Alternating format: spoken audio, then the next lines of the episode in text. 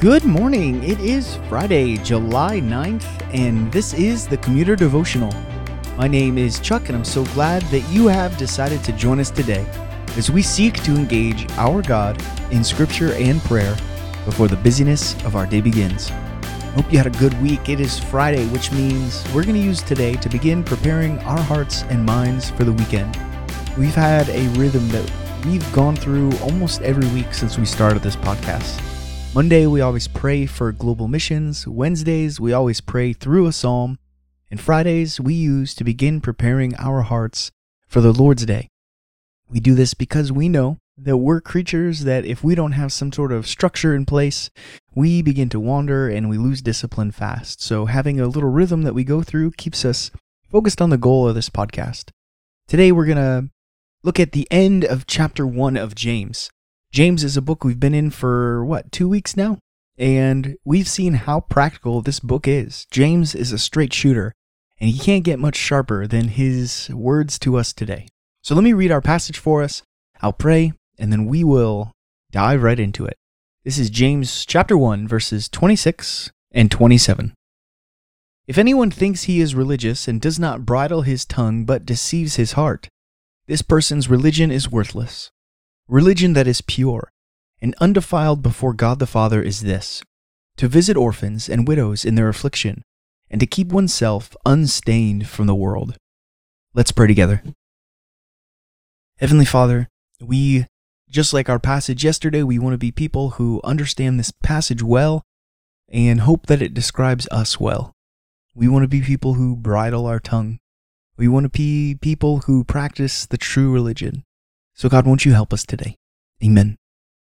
Well, I don't know if you guys noticed this, but two days in a row now, James has exhorted his readers to not deceive themselves. Yesterday, he said, But be doers of the world and not hearers only, deceiving yourselves. And in our passage today, he says, If anyone thinks he is religious and does not bridle his tongue, but deceives his heart, this person's religion is worthless. James is really focused here making sure that the Christians who are reading his letter are following the true religion, that their lives reflect what the goodness of the gospel is actually about. This is really important for James and for being a Christian. Multiple times throughout Scripture, we are called to be holy, set apart, a distinct people for God. And James, at the end of this first chapter, is setting aside two main areas where Christians deceive themselves into thinking they're doing the right things, that they are actually Christians, but aren't at all. They're not practicing the way that Scripture has told us to practice. Yesterday, he said we do this by reading the Word and hearing it, but not being doers. And today, he says we do that by not bridling our tongue. Now, how many of us have, at one point in our lives, perhaps even now, have had issues where we aren't good at bridling our tongue? Scripture is littered with passages about being careful with what we say, having self control over what actually spills out of our mouths. James takes time here to say that if we don't bridle our tongue, if we don't practice self control, our religion is worthless.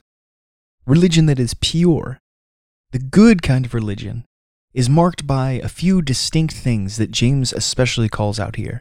He says, visiting orphans and widows in their affliction and keeping ourselves unstained from the world. In Roman culture, the culture that this was written to, if you were a widow or an orphan, you were the outcast of society.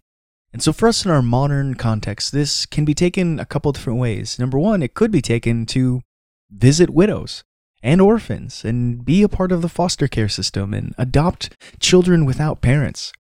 It could be to take in a widow, make her a part of your family, help her raise your kids, be a part of your weekly shopping routine, anything to just care for her.